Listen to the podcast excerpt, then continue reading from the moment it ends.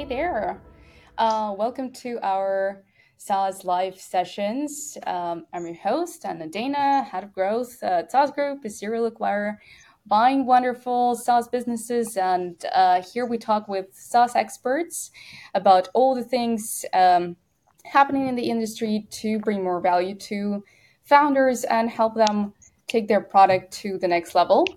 And uh, here with me today is George Chasiotis, Managing Director at Minuttia and um, the founder of Growth Waves, and Shannon, our own content marketing lead at SaaS Group. And I'm super excited to have you here. I think it's a great way uh, to start our new sessions of 2024 because even though a lot of marketers have been uh, working on their marketing and SEO strategies this past quarter, uh, but we're still entering an unknown, and uh, it's really interesting to to learn what you guys think is ahead. So welcome to the session, and uh, let's start with your introductions. Uh, George, will you do the honors?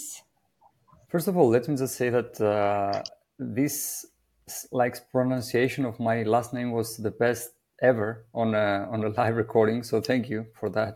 Uh, so yeah, my name is George. Uh, I'm the managing director of Minuttia, which is a uh, content marketing agency for SaaS companies, and uh, I also run Growth Waves on the side, which is a newsletter on all things B2B growth. We will send the next issue in a couple of hours, so you might uh, wanna subscribe and I'm very happy to be here. Uh, I want to wish everyone um, happy New Year, uh, even though it's January 9th already. Still, happy New Year, everyone, and excited to be here and you know discuss everything that's in the agenda for today's session. Yeah, thank you, Shannon. Yes. Um, hi, George. I'm so happy to finally like meet you and just to discuss a few things today. Um, so just a little bit about me. I am the content marketing lead at SaaS Group. Bit of background story. I've sort of been in content for the past 10 years. Um, it's quite a traditional timeline, I would say, um, in terms of my career. I really just, I started in print and media production, which is so strange to think now. So going back to print days and then transitioning into the digital space and then focusing more on SEO content and specializing in B2B before then, of course, going into more of a strategic and consulting side of things. So, yeah, that's pretty much my background. Thank you, guys, and uh, yeah, thanks for for remembering. Happy New Year, everyone. Uh, I mean, it's been it's been a very um, fa- fast start of the year. So uh, we all forgot that it was there already.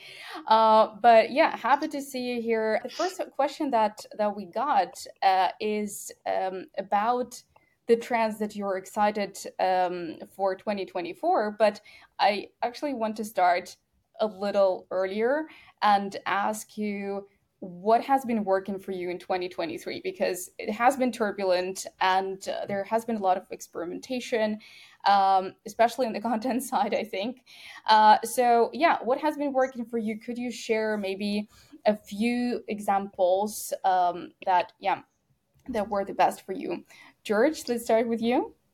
So, I think that 2023 was the probably the last year, um, which the the old content marketing playbook still, you know, was was was valid and was helping companies achieve results. And this included, you know, content that was mainly uh, text-based, content that was mainly uh, intended to go to the blog. I think that this was the last year um, that this playbook, which is based on successful companies like HubSpot, right? Um, I, I, don't see how this can can take us to the next uh, stage of, of growth for most SaaS companies. And I think that we are uh, in the transitioning moment right now where we see this old content marketing playbook somehow expiring, uh, if I can use that word, and sh- shifting towards uh, a different playbook where text-based content that goes to the blog and is SEO focused is not enough anymore. That's not to say that it will not work or it will not be part of the, the content programs uh, we run but it can't be just that, right? So 2023, it was working and it was, you know, it served us well, especially for companies that have brand authority and they have a strong product and they uh, they have a good reputation overall. Um, but I guess that we have to rethink our approach as we enter 2024 and with all the changes that we anticipate this this year. Some of them in the building uh, since 2023 and even you know before that. And we, we will talk about that. Yeah, yeah, sure. Shannon, what worked for you? Do you think 2023 is, is old news now? no, I mean, just listening to what George said about like most of the strategies being SEO led, which is 100%. I think that, you know, we've been on the same sort of bandwagon. In terms of types of content that's been working for us in 2023 was definitely, you know, the, the software lists and more the programmatic type of content like glossaries and, you know, looking at comparison pages, etc. Um, also looking at a lot more um, transactional content. So really getting into like long form FAQs. Um, if I look at SaaS Group as a you know as the umbrella, I would definitely say video content has really worked for you, Anna. Um, and you know with the podcast and um, we can definitely see that people are engaging with video content a lot more than than text. But yeah and then of course we get to like the guides and all of that. And i'm not talking guides as in just like long form blog posts. I'm talking like you know specific url based guides where for instance we had a client where we did about 12 different specific guides and we sort of went live at the same time. So everything was indexed together. Um, and that was something that was really powerful. So um, a lot of brands looking into doing that. And yeah, just mostly text based stuff, as we said, uh, really worked in 2023. Okay. So let's fast forward. We're 2024. So what do you think is going to change and what are the trends that you're excited about for this year? George? Two main uh, changes this year. The first is uh, search. SEO is changing. And the second one is uh, AI, which of course did not enter the scene uh, this year. Um, but I would say that some of the changes that happen in search are also driven or accelerated by AI, right? So let's start with the first, which is SEO. In May, Google made some announcements uh, regarding its new search experience, which it called Search Generative Experience (SGE), which kind of uh, shuffles things and changes the the experience um, in search. Of course, even though people have access to it, uh, it's still as a product in beta, right? And we don't know how the end product will will look like once integrated in search. Um, however, we we also get some signals about things changing in search, SGE aside. And what I mean by that is we see websites like Reddit uh, getting more and more uh, prominent positions in search, and other websites that are that may be in some cases you know very niche specific websites similar to, to Reddit like Quora uh, in the sense of you know there is a question and there, there is an answer there or answers by by by several users so we see changes already, but we anticipate SGE as the biggest change of the year, right? We don't know exactly how big the impact will be, uh, right? And let's not forget that this is not the first time Google makes a change that kind of takes away traffic from uh, publishers, websites, brands, and so on, right? Um, however, we, we anticipate that this will be an important uh, change and how big the impact, I, I don't want to make any predictions because no one knows at, at this point. But this is something that you know companies will need to take into account moving forward, especially companies that where SEO drives the content strategy, which is not the ideal place to be right now because at the end of the day you you you want to diversify right? And the second change is ai of course which we don't think that you know will take uh, the job of content marketers at least not in the short term but it's definitely going to change it. And i would say that we experience a change right now um, on a perceptual level even uh, when it comes to how content, text-based content, uh, should be created, how much it should cost, and, and so on, which kind of levels the playing field and changes how both service providers, but you know, companies themselves approach content. And if anything, I would say that it's is it, it's at the end of the day, it's the great push we all needed to create content that's substantially better than than AI, and that can you know you, you can tell the difference without having to like use a, a tool to to validate the text or anything like that, right? And of course, on top of that, I would say that this is this serves quote unquote serves as an accelerator for trying new uh, things out and uh, being more creative and branching beyond, uh, branching out of just text-based content, which right now even AI can do, right? Um, so these are the, the, the two main changes, and I think that you know they, they will change uh, things. They, they will have a significant impact. Let's just say. Oh yeah, I think you, you cannot not talk about AI when you when you talk about the changes in content in 2024. So what's your take on it, Shannon? Yeah, I mean, if we look at AI, I mean, I don't know how you feel, George, but I feel that it's still not on par with what we expected it to be by now. So obviously there's an uproar and everyone's feeling certain mixed emotions, etc. Um, but I would say that AI is probably going to start being used for more than just, you know, content creation. I really hope for that. I mean, I, as a writer, I mean, I, I can confidently say I don't really um, use AI for that, but definitely in other areas, you know, from a strategic perspective or, you know, things that could save a lot of time, like coming up with templates, all that kind of stuff. So yeah, I think AI is definitely growing, um, and there's a lot that you can do it with when you do when you use it correctly. Um, and then just to quickly touch on what you said about search, um, yeah, I think definitely because we don't know what SGE is bringing, it's it's almost like we have to find ways to be more visible in different areas. And I would say, for me, something that's definitely changing and that I'm seeing a lot more of is influencer marketing in B2B. So something I'm quite excited about is actually just to see how much more businesses or brands invest in sort of niche micro influencers. Um, I've been seeing quite a bit on LinkedIn and just, you know, seeing how they sort of contract to them and, and use them for assisting with digital content creation or training, etc.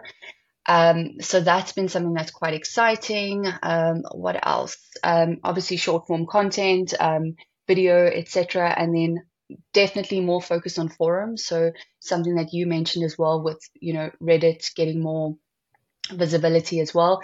Just Reddit, yes, but other forums and more private communities. I think people are just trying to get away from all this like synthetic content that's already on Google. I mean, everything's just like regurgitating the same thing. So, you know, really getting to connect with those experts in different forums and private communities um, is something that's quite big. And then something that I keep seeing is like brands going back to basics. I know it sounds so silly. Um, and I mean, like, we've gone through like so many years of content marketing and like the fundamentals should be in place. But again, like just getting back to a point of like where you establishing yourself as an expert and like an authority in a specific field and also just really getting to know your customers. There's still so much gap in that. Um, and there's so much data that's missing uh, that brands and teams don't have. So we kind of just end up just relying on what we see on Google and, you know, just following that same tactic always. So yeah, that's pretty much my thoughts on, on changes that we see coming in the next couple of months. All right, thank you. And since you started talking about AI, and like I said, obviously, like you kind of missed that topic when when you talk about content creation right now. What do you think about like the accuracy of of the content that it generates and like because like there is no way to stop it right a lot of content marketers are going to uh, to just go to ChatGPT, Jasper, or whatever they're they're using, and um, ignore the fact that maybe you you shouldn't use it as is. Uh, so, how to go about the accuracy of of the content and the the information that it displays? Shannon, maybe let's let's continue with you. Yep, sure. So, I mean, obviously we have AI detectors and stuff, but I mean, everyone knows that it's not accurate. So, I think as a, it's quite a headache for me, I would say, especially when I'm working with freelancers, etc., because you still have to do those manual checks. You're going in, you're looking at plagiarism because a lot of these tools are not citing, you know, where those sources are coming from and all of that. You have to do the manual legwork yourself and actually do the plagiarism checks, etc. And then, of course, like, I mean, you have to be some sort of expert in whatever you're speaking about. Um, we've seen so much content where, you know, people are so quick to jump on um, ChatGPT or whatever, Google Bard, and just create content and just be okay with, with sending that out, not knowing the facts. But that makes it a lot more scarier because you don't know that. So, yeah, always having to sort of fact check and, yeah, that's becoming a little bit a headache from my side. But yeah, that's how I sort of feel. What do you think, George? Have you noticed? Because, um, like Shannon said, like the all the like ch- um, the things that check you for plagiarism and for using AI, like I um I would actually play with it uh, for a while when you know ChatGPT was just uh, all super new and exciting, and I I think I would just like check 10 tools simultaneously and they would all tell me different stuff. And that was really fascinating. I was like okay so how are we going around it?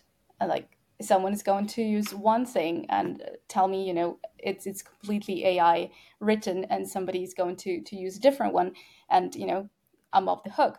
So um, yeah what's your experience with it? For the record I think that there are some valid use cases for AI regarding content creation, especially for text based content. And I think that if anything, these systems will get better and better, and they will pick up um, relatively fast, right? The problem is that the content that exists out there, especially if you conduct a search on, on Google, is so bad that you can somehow compare it with AI content, right? And this is a problem because a lot of these content pieces have been written by, by humans who in several cases don't have, you know, actual experience with the product or, you know, with what they are uh, talking about. And even, even if they don't have experience, they don't have the expertise or authority to, to talk about these, these issues and discuss these matters, right? Now, I can be factually inaccurate, and this may be a this may not be you know such a big of a deal for an early stage SaaS uh, that just raised some some money and is super price sensitive. But imagine if you, you use AI for a public SaaS company that's also operating in you know the financial niche, right? And imagine if you get something that's inaccurate, and this goes uh, live. And then, as a public company, your liability towards something that was inaccurate is much bigger than you know a private company that is not uh, being traded in the public markets, right? Who is going to take the responsibility for that? Who is going to make the correction, right? So you can have people in this case do the the job, do the the hard work of editing content, but and disclaimer, I am a bit biased, obviously. And you can have people like do the work of editing these content pieces, right? But in my experience and in conversations I have with people from you know the biggest SaaS companies in the world, it doesn't make sense because it takes so much time that you know why wouldn't we have a human being writing the content in the first place? Now, once again, there is a lot of bad content out there already. And I would say that content marketers collectively, as, as a whole, kind of gave people and the market the opportunity to kind of equate our work with the work that AI can do, the output of an LLM, right? And this is the real problem here that we have to advance our quality and you know the way we we produce content so much that's you know i mean no one can doubt that this is written by a human being and this is written by ai right and of course you know humans can can make mistakes as well just the, the difference is that humans even though that's more you know uh, often seen in in uh, in media uh, traditional media can make corrections while ai you know is not going to correct a blog post that's already live right or a post on social media um, so these are my thoughts on on this topic and i think that you know we, we can go on forever but it goes it goes back to us and how we approach content creation um, and using AI as a tool and not relying on it for for everything. But once again, it has to be obvious that's that this is uh, work done by humans and this is work done by AI, right? Which unfortunately is not the case in many cases, especially if we're talking about content that's that's written for a search audience. That's a really interesting uh, point. I saw this post on LinkedIn uh, have you noticed that ChatGPT has been producing worse content over uh, the period of time that it's been released? And maybe the reason behind it is that we feed it such shitty content that it learns from it and becomes dumber. and uh, yeah, maybe uh, maybe you're right. Maybe it's on us. Uh, but yeah, it's something that we can uh, go on about forever. But uh, I've got a different question for you, and uh, I think well, we produce content to to make an impact, right? To to reach some some goals. So how to measure the impact of your content? What is the best way to do it in B two B SaaS? George, let's start with you. So, had you asked me the, the same question last year, uh, I wouldn't have a good answer. And the reason is that things were going so well that we, we, didn't have to report on anything, right? We had enough business and things were going really well. And so, as an agency, we, we, we made a conscious decision a few years back to, to not report on anything, right? And just work based on or base our pricing on deliverables, right? However, things have changed, and the reason uh, for approaching things differently nowadays is because companies went from increased budgets and little to no ROI scrutiny to limited budgets in some cases and high ROI scrutiny, which means that not that they need to assign a dollar value behind everything that they do on, on a content marketing level, but there needs to be um, what we call an impact narrative.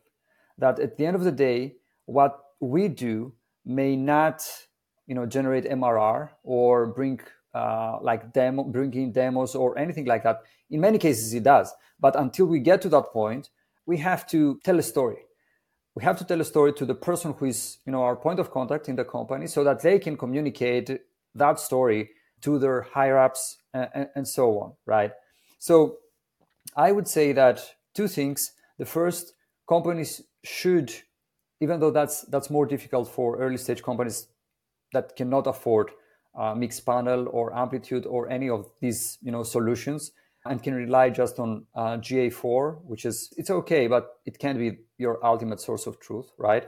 And so, in cases where you can afford these tools, you should definitely make sure that your setup is uh, is right.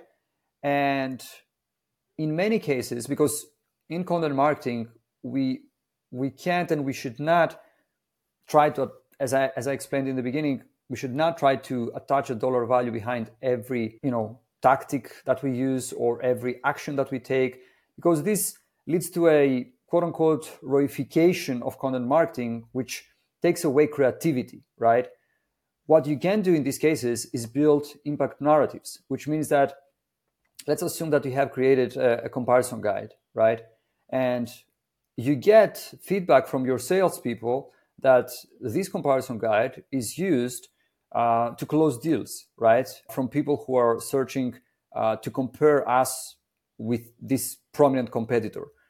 Okay, maybe you can't attribute, you know, X MRR at the end of the quarter to this guide, but you can definitely, when you go to to your uh, manager to report on your results and your the results of, you know, your team and any service providers like us, uh, you should definitely build an impact narrative around that and explain how this guide contributes to you know the overall goals of the marketing department or assists sales in this case in this example i shared and tell this story that is not the same as saying that you know we generated uh, 10k in net new mrr this quarter but it you know it can help in communicating the value of content marketing in the best possible way and the reason why this is important right now is because budgets have been slashed and they are um, lower in many cases, not in all cases, because we, we see some of our clients accelerating right now.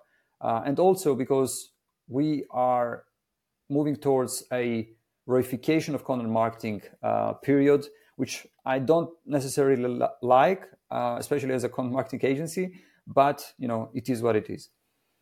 Okay, thank you, uh, Shannon. What do what do you think?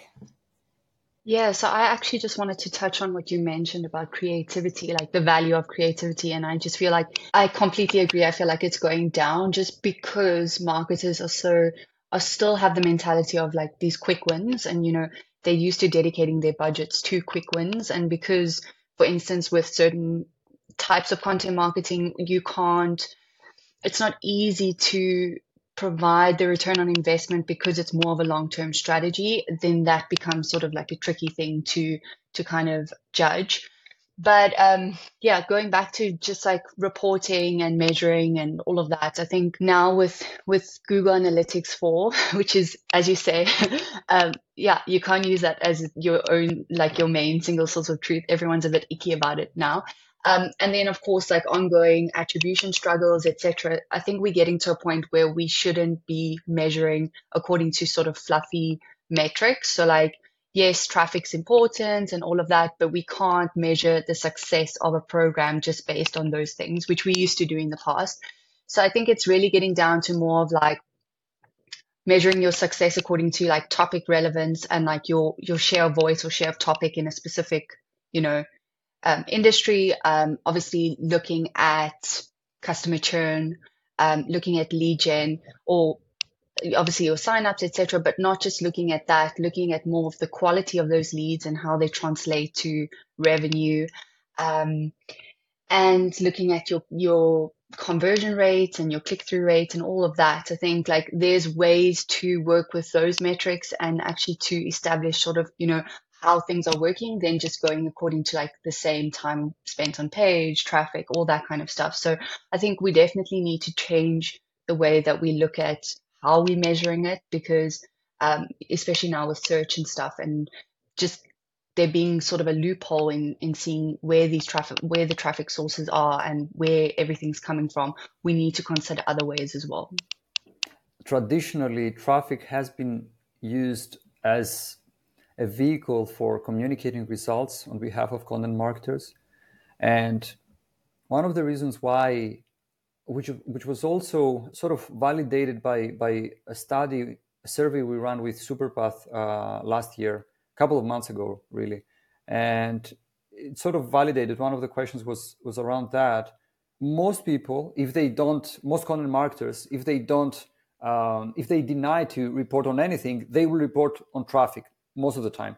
In my experience, very few content marketers report on like r- things like revenue or or anything like that, right? And in fact, even though we can debate on that for for hours, they shouldn't because or they should, but they should also tell you know the story that content marketing cannot be just about driving revenue, right? Now imagine if you use vehicle you use traffic as a, as your vehicle to communicate results and essentially justify your why you should be at, at the company, right? And then Google comes one day and takes that away from you, or tells you that you know what? You should expect like diminishing re- returns and results now from from your efforts right? Whether the, the impact will be big or or small uh, we will see right? But many content marketers are on their toes on their toes right now because exactly because traffic was their main vehicle and you know there's something going to happen to that in 2024. It's already happening uh, since Google is making uh, changes for, for years now. And obviously, people don't like that. It, it, makes them feel uncomfortable. And it makes sense. This is why um, they should start approaching content marketing differently and this this is this is also why they should uh, you know focus on building impact narratives as i mentioned previously um, yeah that's a small parenthesis no that's great thank you and uh, yeah i want i want to come back to um, to one of the previous questions when we were talking about like new playbooks and how you know in 2024 um, we of just rely on on SEO strategy. So how does your strategy uh, go beyond SEO content and uh, why you need to create content for various media outlets? George, what do you think? So a few couple of months ago, we we published a post on our blog uh, on Minuttia's blog talking about introducing essentially since you know content marketers like to coin terms uh, invent and coin terms and so we introduced the term uh, media singular which essentially is what many SaaS companies later stage uh, obviously because early stage companies in most cases can't do something like that can't can't execute on something like that. But essentially a media singular is a, an entity like a media asset right uh, which is distinguishable. It has its own name. It has you know it has certain characteristics. And in many cases this asset this media singular may not be tied to or like evaluated uh, against traditional metrics like traffic or anything like that right and we see examples of that. I will share a couple. The first that comes to my mind is uh, Paddle Studios by Paddle, right? Which essentially is or was Profitwell's uh, YouTube channel before uh, Paddle acquired um, Profitwell and you know reintroduced the channel as Paddle Studios, right? Where they publish content that's that's really creative, really really unique, and you should definitely check it out, especially if you're working at a SaaS company. And this for us is a, is a media singular. Okay. Another example is, you know, even though obviously most, most people know uh, about that, um, HubSpot acquiring the Hustle, right? The Hustle is a media singular for Hub, for HubSpot. And I think it, it, it, it tells a lot the, the fact that HubSpot, the company that wrote the old content marketing playbook, in fact, they wrote the playbook. They they were the first ones, right? Um, that they jumped into this opportunity and they acquired a media asset like the Hustle. And lately, we've been seeing moves like that, very bold moves and very interesting moves from Semrush, And they are acquiring uh, assets like you know Backlinko, which uh, used to be an, an SEO blog, or more recently Traffic Think Tank, right? And we see more and more of these these examples. And I think that this is one of the things that companies need to keep in mind uh, moving forward. And once again, that's not to say that we we will stop doing uh, what we were doing previously, and you know, uh, text-based content that goes to the blog and that's you know SEO driven will stop to to exist. That's not the case. It's just that companies have to adjust and maybe add a bit more balance uh, to like their, their content marketing efforts and how they approach uh, content marketing. Okay, yeah, that's really interesting. Uh, Shannon? Yeah, so I mean, I was actually on your blog previously, well, a couple of days ago, and I was trying to learn about that as well. But correct me if I'm wrong. Obviously, it just goes down to sort of a multi-channel approach as well. Correct? Yeah, that's that's that's right. That's right. Okay. Okay. Yeah. So, I mean, like, as we were chatting about with the previous question, just like rankings and traffics of traffic obviously can't be the, the main way for us to measure sort of like success. And um, that's why we definitely obviously need to start looking at other forms of content. Um, definitely going into a multi channel approach of creating more content that's not just focused on pushing sales, but more creating that trust factor. Again, what I mentioned you know, I think in the first question, just sort of going back to basics and and you know, creating content that is educating, it's building trust. It's not not everything is just focused on like pushing sales. And then obviously looking at other areas where, you know, you can exist and create visibility without just looking at search as being the main vehicle. So, I mean, really tapping into events and more product content things like that. So yeah, just definitely focusing on that multi-channel approach. And I mean, it's something that's been around for a while, but I guess now that we really know that that consumers go through so many different formats and channels of content before making a decision. This has become, you know, something that's really important. And I think uh, what goes hand in hand with that is actually getting platform specialists as well. So like, because we're not just focusing on search anymore, we have to have people that can you know, drive those channels and drive those formats and be, be specialists in those fields as well. So um, trying to sort of diversify what you have and what you can offer. Yeah, thank you. All right, that's great. And I think uh, one of the things that that we also have to uh, discuss because again, like 2023 has shown us um, its face. it, it, I think it was it was a different part of the body, but uh, let I, I won't say it. But um, anyway, it it was uh, it was a year when a lot of SaaS companies had to get really scrappy and to to experiment with with what they have and turn to profitability. So, what do you guys think about like the current financial environment and its impact on, on growth oriented services? George? I'm not gonna gonna make any like predictions because I, I, try to steer away from from that. But you know, SaaS companies and as an extension, service providers like like us had a good run after uh, following uh, the the COVID outbreak in 2022 in 2020. I'm sorry, and this lasted for about two years, and many things during that period didn't quite seem or watching them as as an uh, as an observer, let's say both uh, as an insider and, and an outsider, it, it didn't seem uh, natural. Uh, it, it, felt somehow somehow artificial, right?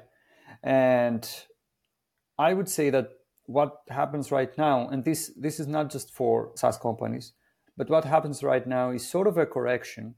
And I'm not sure whether we will return, at least anytime soon, to crazy amounts being given to companies as you know series a or series b or series e and f and whatever other letter you, you want to use. I think this is this is kind of this was a, a good run while it lasted but we are at a different you know stage right now. And i think it's it's good in the sense that austerity can somehow um, bring discipline to SaaS companies and instead of just you know pouring money into Google Ads and uh, throwing money to problems instead of being creative and being focused and doing the work that will actually bring an impact.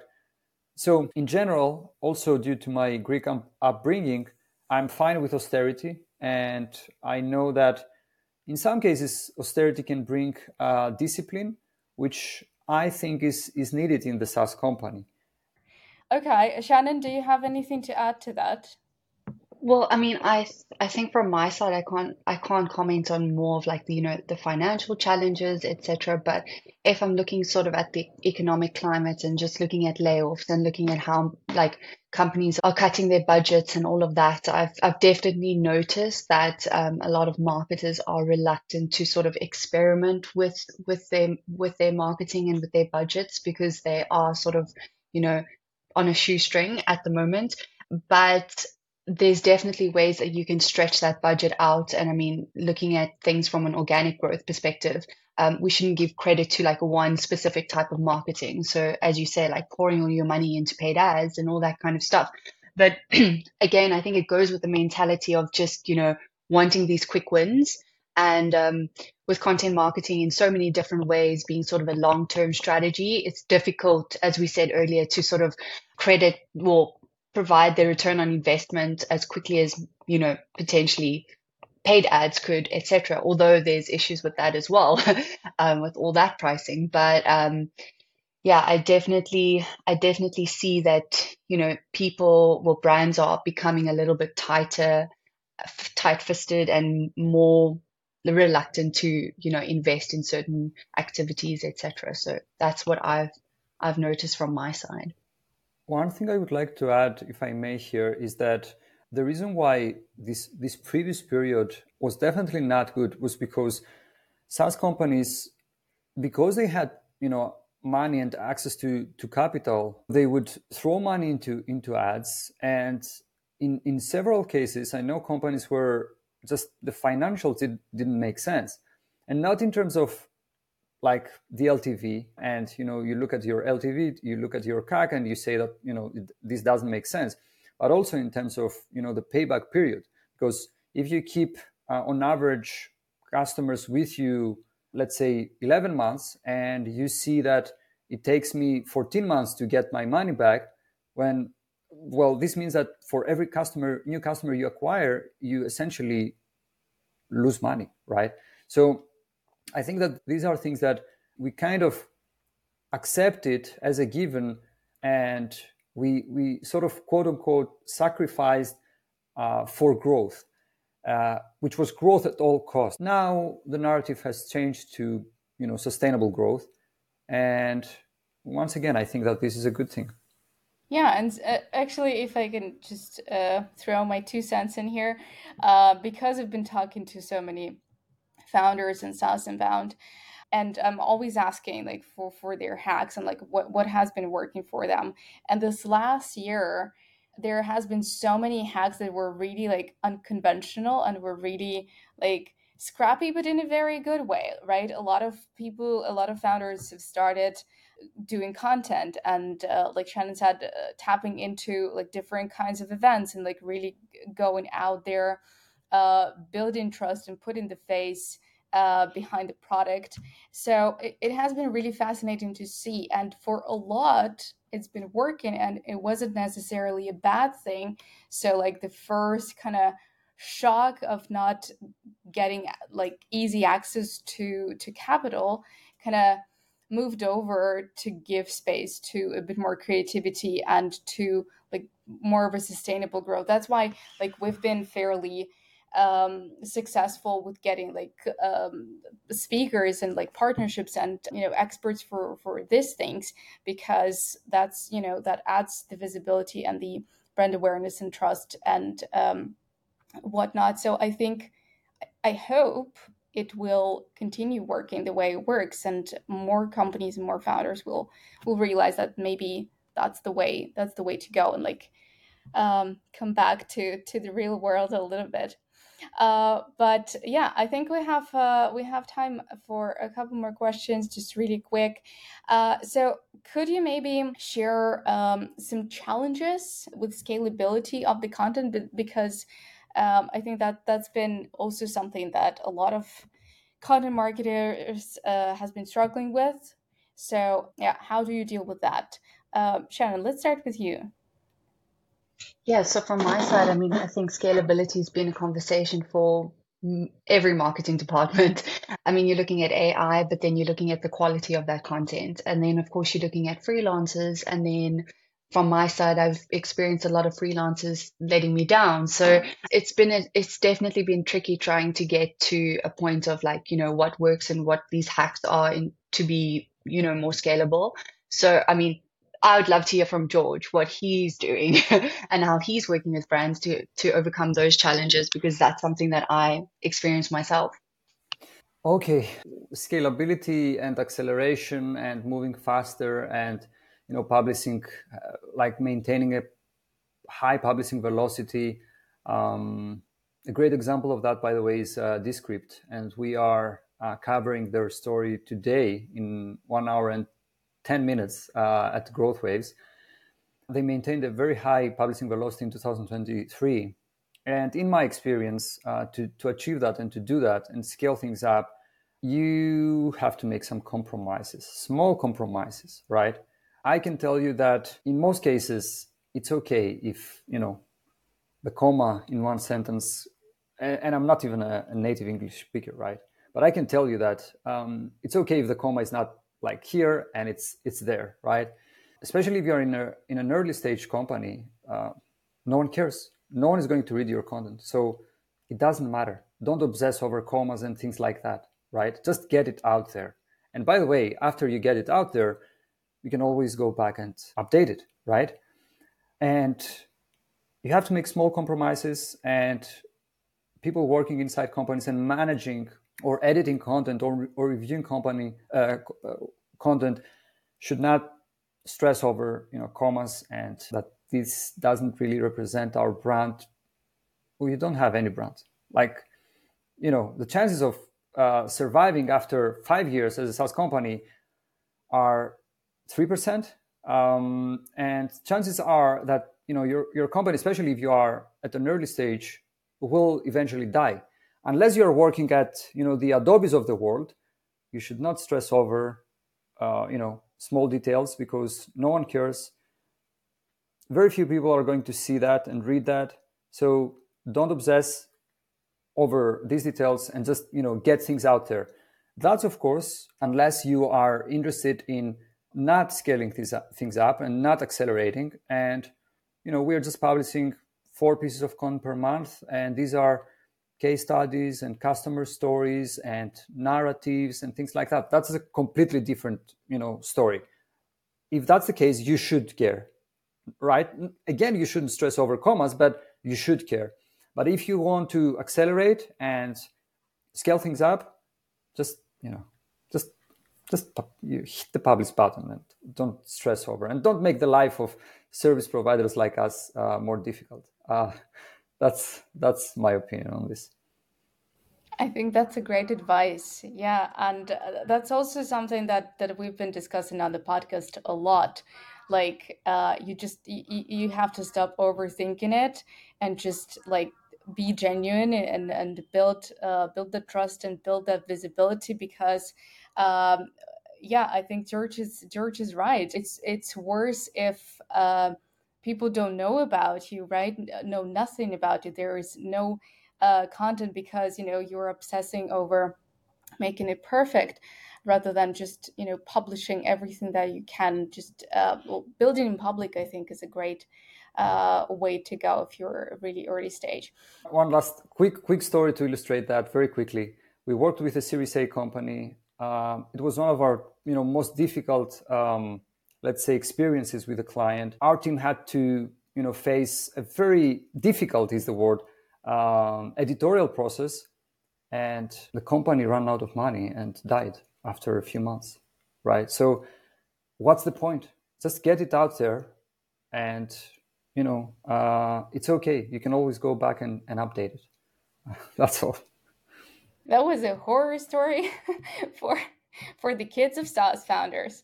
So, but uh, yeah, thanks thanks for sharing that. I think that's a, that's a great example. But something that content marketers have been asking uh, before uh, when we uh, announced this session. And I remember there was a post from uh, from a content marketer that had a poll in it uh, asking like, is it possible to be a content marketer, content creator, and not have burnout? And there were like three three options, like no, no, and like really no. So what is um yeah is there a trick for you? Because you guys you know you you work with content uh for so long and i won't even pitch in here um because I, I found so much gray hair earlier this morning. But um yeah how to produce a ton of content how to be motivated how to be inspired and not get burned out. Um, george any advice? Disclaimer i will be very biased here but if you're a, an in-house content marketer and you want to avoid uh, burnout you can outsource stuff. Outsource. Oh yeah that's brilliant.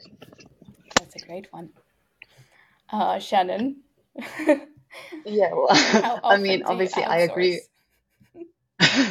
I mean, I try to, but yeah, that's definitely something that um, we have to do more this year. But um, so I agree with that. And then I think like a lot of burnout comes from information overload and just like information fatigue, basically. Like if you're looking on LinkedIn every day, I mean, there's just so much going on and so many people's tactics and like cool things. And there's just like a next shiny object all the time. So I think that when you're thinking of like content creation burnout, it, it it's directly related to that. It's just you're trying to get around too much and you're trying to do too much of what's out there and instead of just sticking to one thing that really works. So yeah, I would honestly just suggest to to stay away to stay away from all these um you know intense conversations and people putting out these case studies that if for instance you're not working in the industry you would know that there's so much more to it. But someone that would just read it um, and how they've gone from you know five five thousand to five million in t- two minutes it's just like if you've been working in the industry you know there's a lot more that goes into it. So just taking everything you see with a pinch of salt and just like obviously knowing what your roadmap is what your playbook is and playbook important. Um, and yeah just trying to to keep things afloat without getting overwhelmed with what's what's happening around you. Thank you. I think that's a great advice. We should all learn that. That's what i'm going to do uh, later today i guess. Uh, so thank you guys so much for for this session. I think um, we still have um, a couple of questions left but uh, maybe we can do it again sometime all right uh, get it out there because i think this is a never ending topic right? We could talk uh, for a couple more hours here easily uh, but it's been great um, seeing what what you think 2024 is going to to be for content marketers and hopefully it um, yeah it was helpful for everyone who's been listening. So thank you guys for being here Great, and thank you so much for having us. Um, yeah, as you say, we can talk for hours because it's such a subjective thing. I think everyone's got so many different opinions, and um, which is nice. Everyone's always gonna, you know, disagree on certain things, and that's how you learn. So, um, yeah, it was great, and I hope we can do it again soon. Thank you. Yeah. That was that was fun. Thank you. Yeah, I'm glad it was. It was for us definitely. So yeah, thanks for being here, and yeah, take care.